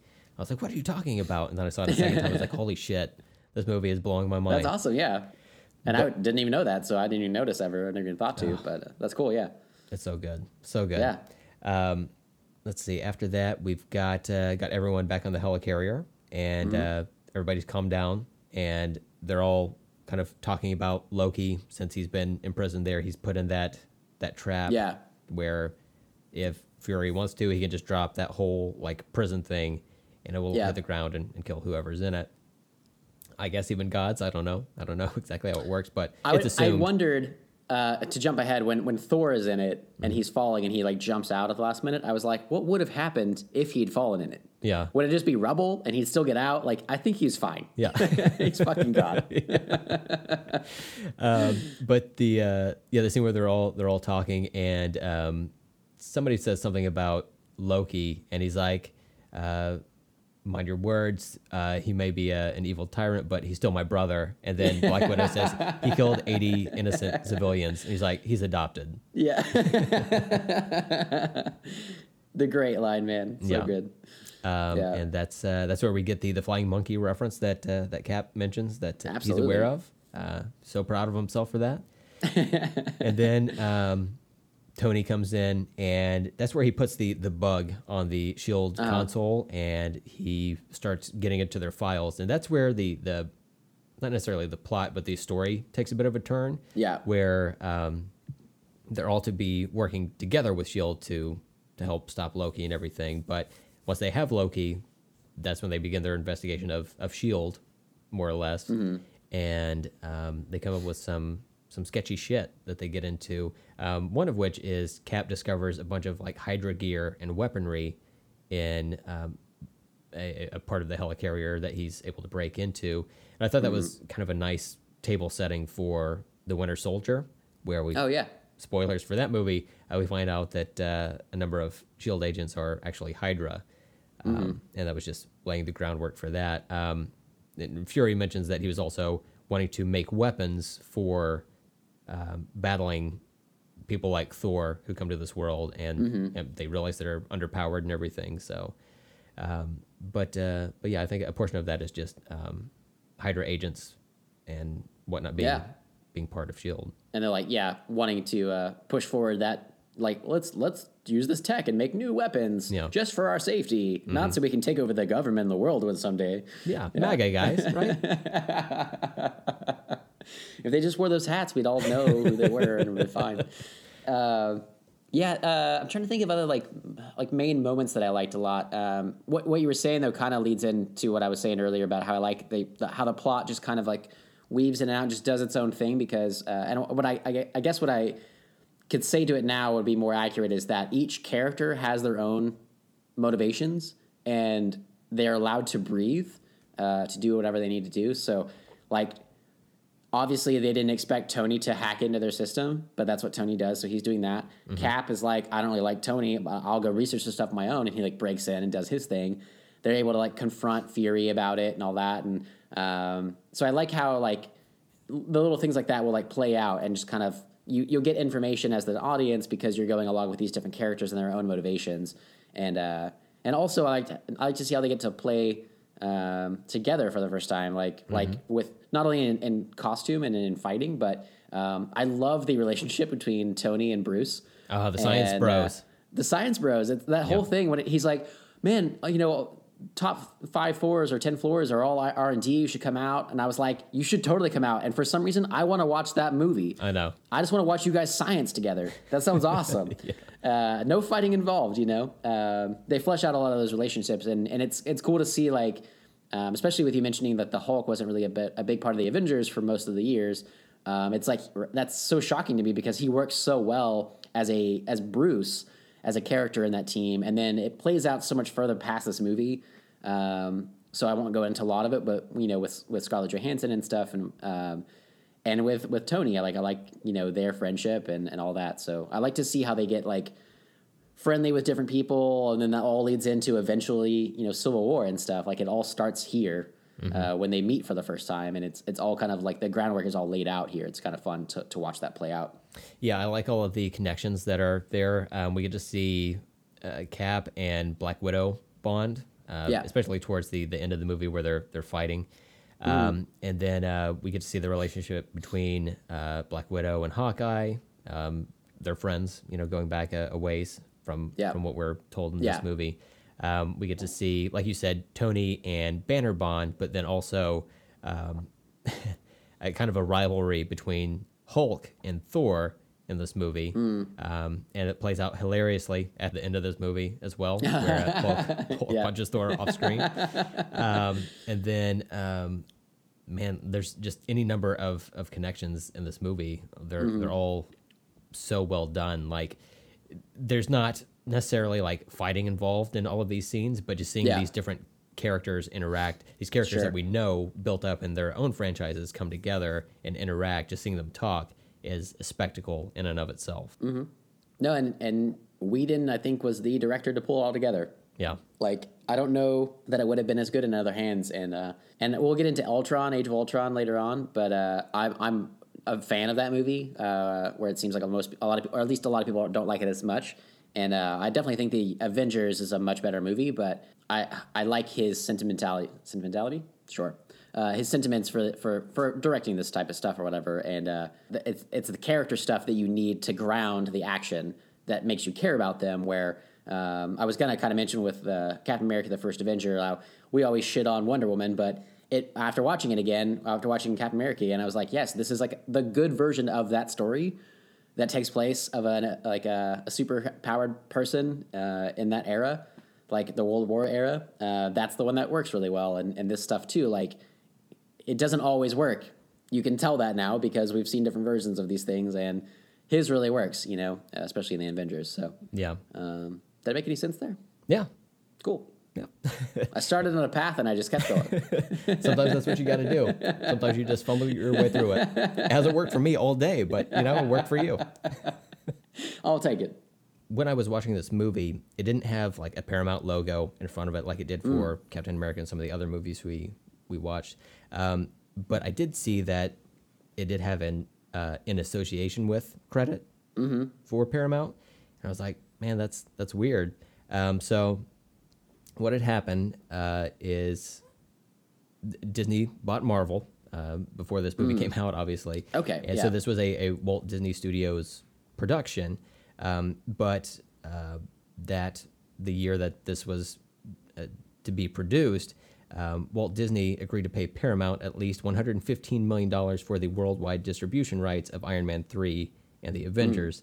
And um, the deal also allowed Paramount to continue to collect 8% of the box office fee it would have earned for distributing the film and a marquee credit. So that's why we get the uh, production logo on marketing materials and, and the opening titles of this. So Paramount didn't do shit. They collected eight percent of the box office, which, That's as crazy. we'll get to here in a second, was Yeah. uh, an incredible amount of money. and um, so that's that's why it says uh, Marvel Studios presents in association with Paramount Pictures. Yeah, okay. Um, even though it's fully owned by Disney, and Disney uh, solely owned, distributed, financed, and marketed this movie. So That's so weird. that's, I I guess that's business. I don't know. I guess that's how they like they wanted it that bad. Like obviously this is it's funny like like you said th- this movie works perfectly with the amount of characters that we got that it doesn't need anybody more and the next one's like ratchet that up obviously. Um, and like the Wasp was a rumored thing. I, I had heard War Machine was also rumored for a while that Don Cheadle thought he was going to be in this. Um, but it's like we didn't need that many, and, and then you get more later on. But um, it makes sense for Disney to, to maybe do that, even though they did all the work and they're still going to pay Paramount because they knew it was going to be so much bigger. Because it's it's almost like when you look at these, like the Phase One of the MCU, it's almost quaint compared to like Civil War or especially Infinity War, where we're going to have like forty characters in that movie or something.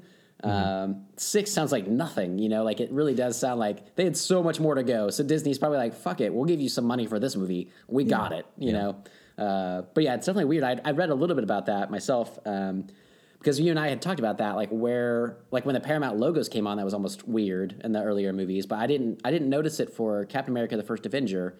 Did it? Was it the same thing, or it was yeah, I had that at the the beginning of, of mine. Paramount The, the for those? iTunes. Yeah. Okay, mhm. so then it and then it changed just for this one. So it was like they sold it right before the Avengers or whatever. Yeah, yeah. So Okay. both this and um, the next movie in the continuity is Iron Man three. So it will probably Oh, yeah. say um, in association with Paramount uh, on that one as well. But then I think. Okay. from that point forward, it's just all all Disney stuff.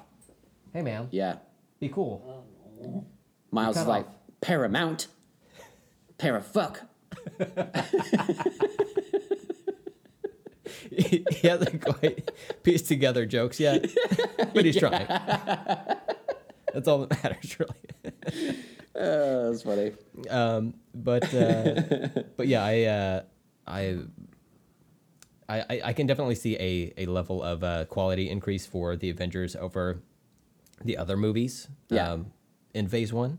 Um, Yeah. Oh, and that's The one thing we, we should really mention good. is uh, this is everything from Iron Man in 2008 to the Avengers. That's Phase One of the Marvel Yeah. Cinematic Universe. We're currently in Phase Three, uh, for people who don't know. So um, there's a lot going on, uh, Yeah. but there's a definite level of uh, of quality increase for Yeah. for this movie, and this really kind of set the bar for the movies going forward. Mm-hmm. I think I like even continuing through Iron Man three and and beyond. Uh, Yeah. I think the Avengers really stepped everything up for for all of that stuff. Yeah, there was definitely uh, a noticeable shift in quality from Captain America to the Avengers, like you said earlier. And uh, but it's it's it, Cap works on its own, but then the Avengers, it, it's like from the the music and the logo uh, in the beginning, like all of it. It's just uh, everything about this movie for for Marvel or for a superhero movie, like it's pretty much perfect to me. Like there's not a whole lot that I would change. Uh, when I was watching it last night, I was. I, it's like every time I watch it, I'm just like giddy all over again, like a little schoolboy Yep. just like you guys all imagine me. Uh, so, But you're still wearing a skirt for some reason. of course, um, I did want to mention uh, just a few things because at the time this movie was like the one of the biggest movies of all time, and uh, it's it's so funny like how things rapidly change now, and it's it's even been o- overtaken by its sequels and all these spinoffs and stuff. Anyway, but. Uh, this was the first Marvel movie to generate one billion dollars in ticket sales. So go Paramount for doing nothing. I know, Uh, and getting eight percent of one billion dollars. crazy. Um, it was the highest grossing film of 2012, which uh, was great. Uh, that's to be expected, I think.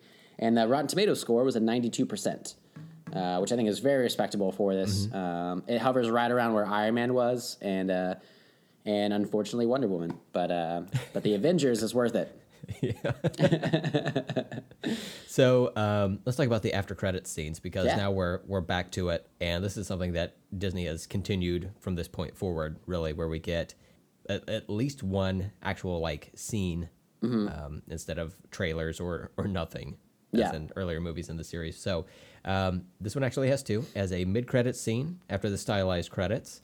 Um, and that scene is where we get to see Thanos and um, or at least part of him as he, he turns his head and uh, we see his purple face Yep. uh, with his wrinkled chin, and um, so we know he's coming. And the the thought was that Thanos. I didn't know was, he was coming just from looking at his chin.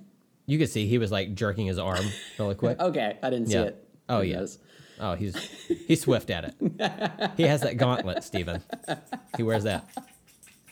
Uh, what's amazing is in the background, I just heard like from from your dog. yeah, he, he was scratching. That was his collar. That wasn't me. That wasn't me this time. But um, but yeah. So uh, we we see Thanos, and the the theory was that Thanos was going to be the the villain for Avengers two, and then Avengers two came out. We saw that was not the case. So they're they're really building up to Infinity War here. So Yeah. we're going back to 2012 to 2018. That's a a six year buildup. Um, for for Thanos, so hopefully he he turns out good. I Um, know it. Are you worried about it at all? Or you think it's gonna be great in the new movie? Uh, I'm hopeful. I mean, a lot Yeah. like we've discussed before. A lot of the Marvel Marvel villains are uh, lackluster or sometimes just there. Uh, Yeah. I think Loki is an exception to that. Um, But um, a lot of the other ones, they're they just get murdered at the end of whatever movie Yeah, they're yeah. in, and and then we go on from there. So hopefully Thanos is um, a, a major threat, Mm-hmm. um, and but also likable Yeah. in a weird way. You know. Yeah, um, I don't really know much about Thanos, so um, like just in general as a villain, what I've heard is he's you know obviously one of the big bads of, of the Marvel universe, but uh, like when you when you saw that uh, in the Avengers in that end credit scene, were, were you just like super stoked that that was going to be eventuality in this universe and stuff? Yeah, because we had no idea. We had no idea back Yeah. back in the day. Um, it it was hoped that we'd see something like that Mm-hmm. in the future, but we we didn't know that was a for sure thing. And from what I read, it was something that they they did um, not quite last minute, but it was a late addition to to Mm. Okay. this um, to the film. Mm-hmm. Um, because everything has been so focused on Earth outside of Thor, but I mean Asgard to Earth, you know, something like that. But Yeah. Thanos brings in the whole cosmic universe of what might be out there. Um, Mm-hmm. He's just a major threat that that's coming to, to Earth at a certain point. So I've I've read obviously some comics with Thanos in them, but uh, I'm not super well versed in him. Okay. Again, he's like pretty like cosmic-y sci-fi, which isn't Yeah. my thing. Sure. But um, he does show up from time to time, and uh, he just beats people's asses all day, er day. Yeah. like little Oh, snippets man. once said. I love little snippets. That's amazing. uh, yeah, so I'm I'm excited for him, but I don't really know much about him. So sometimes when I see him, it's like cool. He looks like pretty much any other villain to me so far. Right. Um, so I'm I'm excited to see how it actually plays out and what happens in this next movie, uh, leading into Avengers four because you know I'm sure people are gonna die and it's gonna fuck things up and it'll be. Um, a lot different than maybe the other villains we've gotten because they were all ending in one movie. So I'm, I'm intrigued to see how that plays out as well. That maybe the first movie is like the ruining of all the team, and then the second movie is them coming back from that. So Yeah. that'll be intriguing for sure. But uh, I haven't really been as excited about him, I guess, because I don't really know much about him. So Yeah. um, yeah, just I, I like uh, Josh Brolin a lot, and uh, he seems like he's good for that role. That uh, I think this guy, whoever whoever played him in this credit sequence, wasn't Josh Brolin, but uh, when whenever they got him to be a part of or whatever, I think that that's a cool casting. So Yeah, yeah. because I, I did that guy, but. Um, so I'm also excited. I, I didn't realize that Iron Man three was the next one, um, but I was excited because I hadn't watched uh, when I watch Iron Man 3, I usually watch it when I'm watching the Iron Man trilogy. Like, I don't watch it all in a row anymore. So I hadn't heard the, like, I hadn't watched Avengers and then gone into Iron Man 3. And I, I like Iron Man 3 a whole lot. And I like Tony's um, character arc in that one because he's so shaken from the events of the Avengers.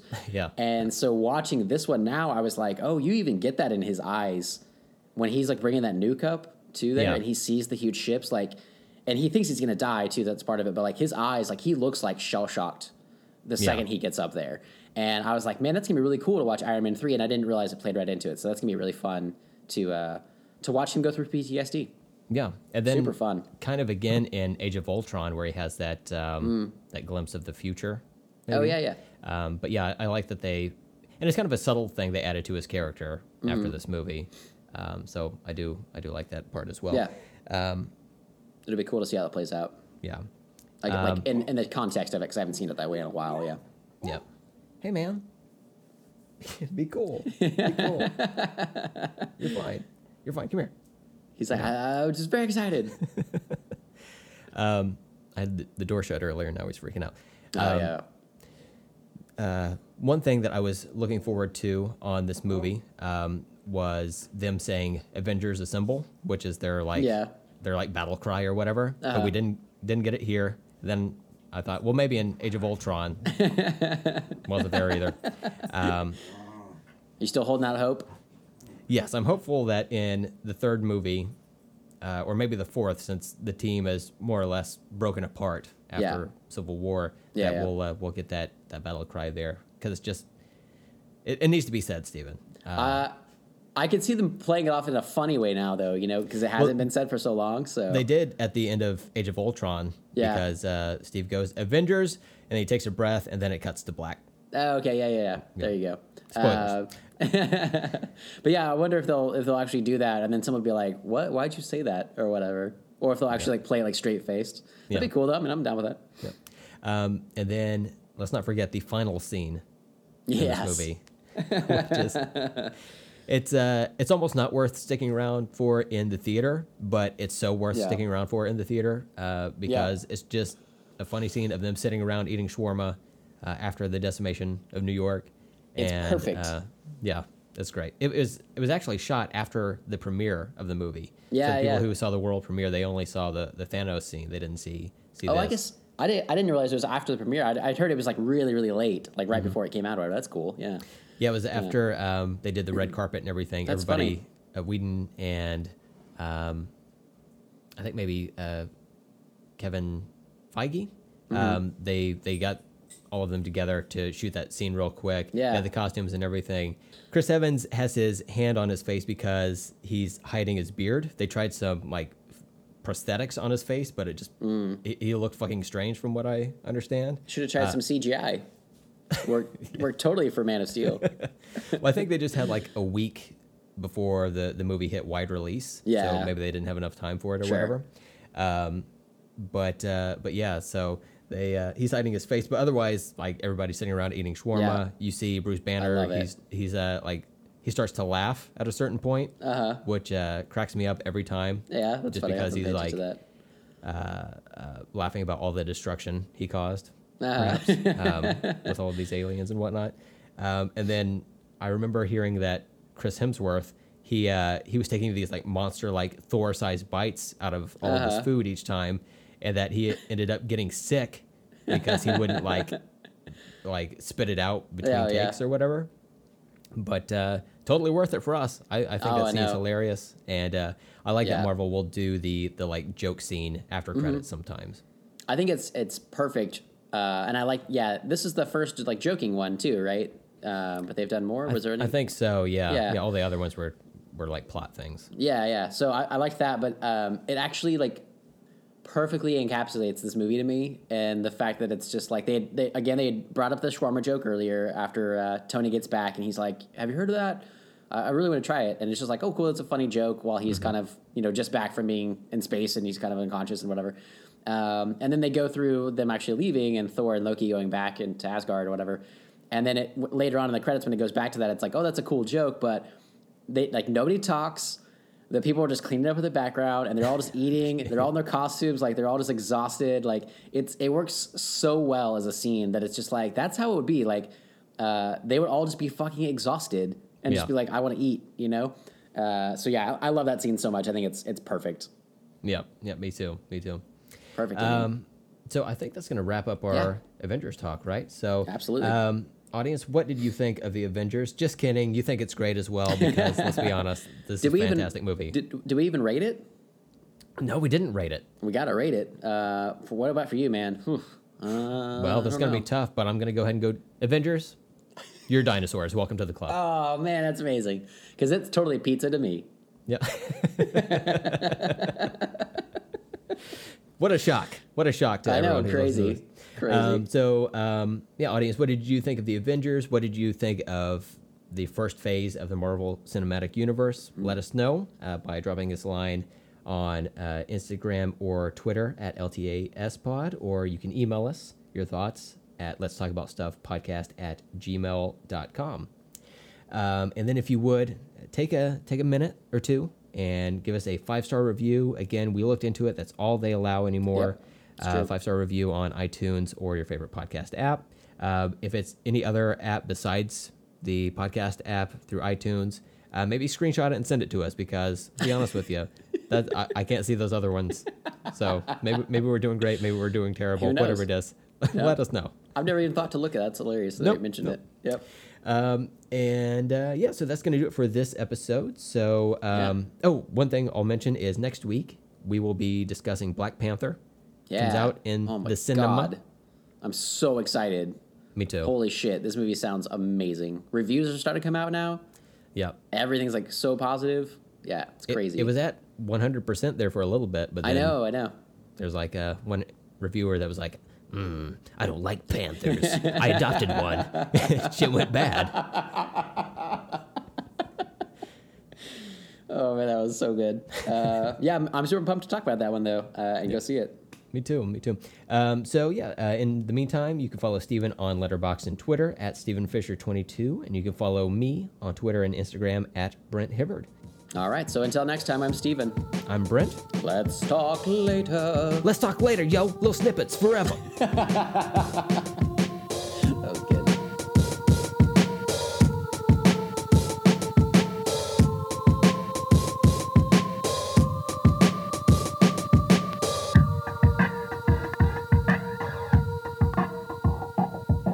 All right. And do you have a sync word? Man, I don't. Uh, I've got one. oh, cool. Uh, puny God on three. Excellent. One, two, three. Puny, God. New sync word? Boy, I wasn't uh, mentally or sexually prepared for that. Discount tires. All right. Discount tires on three. One, two, three. Discount, tires. Uh, it's it's really a three point scale, which is bad, okay, good, Mm-hmm. um, and I don't know why I stopped right there. like uh, I had a brain fire. I was- I thought you were. I was trying to. You're like, I got to think about what to say. the uh, uh, I don't remember what I was saying now. Um, oh, sorry, I took that from you. that's all right. That's all right. Sucker. Uh, yeah, the, uh, the like the golden age aesthetic of it, everything. Uh, I don't know if you were, yeah, just talking about that. Yeah. I don't. I don't. I can just, well, I don't know. I don't know. So, uh, why why are you running on fumes today? Any particular reason? I'm just. Uh, I, I woke up with I thought plenty of time to to get up and around and everything, but Yeah. then we were having some internet problems and. Okay. Uh, and I thought, uh, you know what, I'll, I'll take a shower before the podcast, but uh, I evidently didn't give myself enough time to do that, and then other things leading up to it. So I think I, my uh, my uh, momentum has uh, Yeah. hit a a weird point. That's all right. That's all right. I, for some reason, I'm kind of wired right now, but I actually stayed up really late setting up my, uh, my projector and Oh, okay. doing all this stuff with a speaker. So uh, I was up to like three last night, and I was like, I really got to go to bed. I got to record at ten. and I still woke up at like eight thirty though. I just like, and that was like sleeping in. I, I just can't anymore. So. Uh, but yeah, so I'm, I'm kind of wired right now, but it'll it'll drag towards the end of this, I'm sure. I'm already Uh, there. Let me tell you, it's no fun. Do you have much more to say? I have Uh, like I feel like I could talk all day, or I could end it. It's cool. So Like, like end it. either I'm talking all day, or this is it. No, Stephen, really, how you doing, man? It's uh, it's crazy to think um, where I was going with that because I totally forgot. It's flooding to you're you're part of the uh, the podcast now. That's so funny. Um, what was I going with that? Shit. I had like a, an overarching point. I was like, "This is gonna be so good," and I'm gonna I'm just gonna detour right here, and it'll be great. Um, but it's it's it's it's nope, I lost it.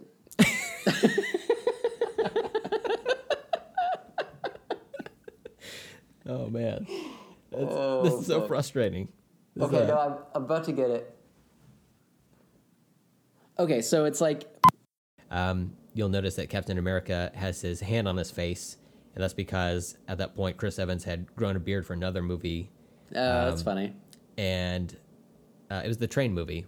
Oh man, what, what the fuck is that name? Hmm. He was in a train movie. Yeah, where uh, Snowpiercer, Snowpiercer. He grew Oh, a beard okay, for yeah, that. yeah, yeah, yeah. And um, uh, he grew a movie for grew a movie. he grew a beard for Snowpiercer, and Uh-huh. okay, guys, please, for the fucking love of Christ, hold on, let me put them yeah, outside. that's cool. That's cool. Uh, yeah, Chris Evans is wearing a, not wearing, fucking a man. We're almost done though. Uh, we're in the home stretch here. I like your shirt. Thank you. It's cool. Luke Cage. Yeah, whoop, whoop. Little snippets, be so proud. I love this little snippets character I know we've, we've created. awesome.